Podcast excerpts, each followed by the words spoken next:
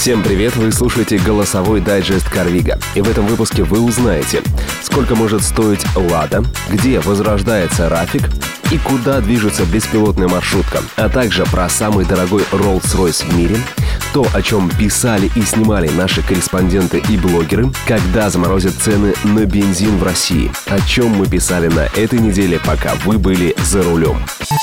Любишь автомобили и все, что с ними связано? Пишешь автомобильные статьи, снимаешь автообзоры или только планируешь начать? Стань автором в автожурнале Carviga и получай деньги за то, что тебя читают или смотрят. Подай заявку на carviga.ru/journal и узнай все подробности. А начнем мы с самого дорогого в мире Rolls-Royce. Первый внедорожник в истории британской марки был передан немецким тюнером из компании Klassen. Работа над одним транспортным средством длилась 6 месяцев. Стоимость оценивается в $2 миллиона.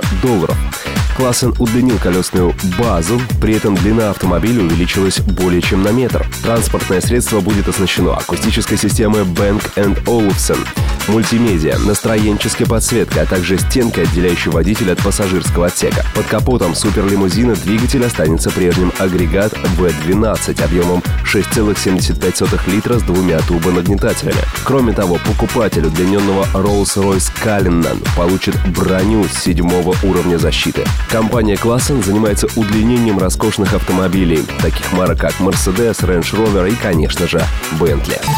В сети выставили на продажу Lada 4x4 за $7 900 000. Об этом сообщает журнал «За рулем». Уникальность автомобиля заключается в том, что он в 1987 году принимал участие в ралли «Фараонов». Тогда за рулем советского внедорожника сидел Жаки Икс, а штурманом был Жак-Жак Пок. Раритет нашли в Тольятти. Оказалось, что автомобиль в пригодном к реставрации состоянии. Кроме того, была обнаружена сопроводительная документация, подтверждающая гоночное прошлое Нивы.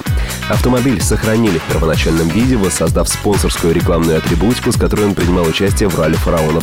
Внедорожник выпущен в 1983 году.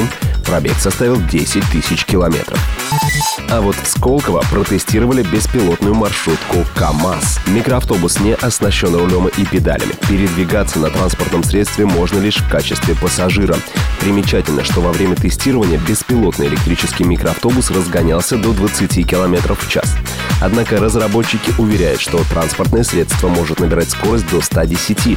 В рамках испытания беспилотная маршрутка проехала 500 метров. Разработкой маршрутного такси занимаются КАМАЗ и Центральный научно-исследовательский автомобильный и автомоторный институт НАМИ. Ранее организации представили беспилотный концепт-кар на московском автосалоне в 2016 году. Этот подкаст создан на основе автожурнала Carviga. Каждую неделю мы выбираем самые интересные из нашей живой автомобильной ленты. Свежие новости, профессиональные статьи, обзоры автоблогеров и мнения любителей в удобном для прослушивания в вашем автомобиле формате. Центробанк намерен сохранить стоимость топлива до конца года. Регулятор намерен зафиксировать уровень цен с помощью введения правительственных мер. Кроме того, Банк России считает, что сохранить стоимость топлива поможет соблюдение крупными нефтяными компаниями договоренности по заморозке цен. В среднем по России в конце лета стоимость бензина составляла $43.27 за литр, а дизельного топлива $44.53. Однако с 1 января 2019 года правительство Российской Федерации все же повысит акцизы на топливо. Напомню, ранее премьер-министр России Дмитрий Медведев заявлял о недопустимости увеличения цен на топливо. По словам председателя правительства Российской Федерации, нефтяные компании должны очень жестко контролировать стоимость бензина, и лимит повышения уже выбран. В Латвии возобновят производство автомобилей РАФ. Для этого уже создано новое предприятие. Производитель планирует запустить мелкосерийное производство электрического городского транспорта, в том числе и микроавтобусов под знаменитым брендом РАФ, а также троллейбусов. Латвийские разработчики уверены в огромном потенциале проекта и его востребованности, в особенности после введения жестких экологических норм в европейских городах, ограничивающих использование дизельных двигателей. Старт проекта намечен на 2020 год. Напомню, латвийская фабрика РАФ открылась в 1949 году, а в 1998 была закрыта в связи с банкротством. С середины 20 века предприятие в Риге и Елгаве выпускало автобусы и микроавтобусы, самым знаменитым из которых стал РАФ 2203 «Латвия». Эти транспортные средства стали первыми в Советском Союзе маршрутными такси. На минувшей неделе сразу несколько компаний заявили об отзыве своих авто. Среди них Hyundai. Этот автомобильный бренд отзывает в России 28 683 кроссовера Крэта. Речь идет об автомобилях, реализованных с 1-го ВИН-номера по ноябрь 2017 года.